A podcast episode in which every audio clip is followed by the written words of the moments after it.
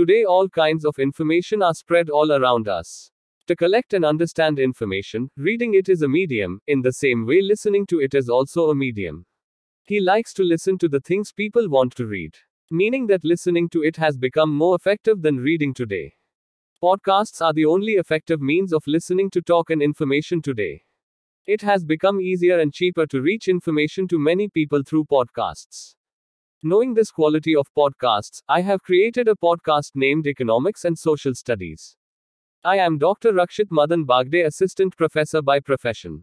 I teach economics. Economics subject which brings new ideas and resolutions every day. The new changes made in such subjects are conveyed to the people through audio in easy language in Marathi, Hindi and English language. Economics and social issues that affect our lives through this podcast. Such issues which increase the curiosity of the students and the common people, the information of those things is reached to the people. This simple effort of mine has reached to 10,000 people today. Where in future it will prove to be an easy way to get information about economic and social issues, I believe. Thank you.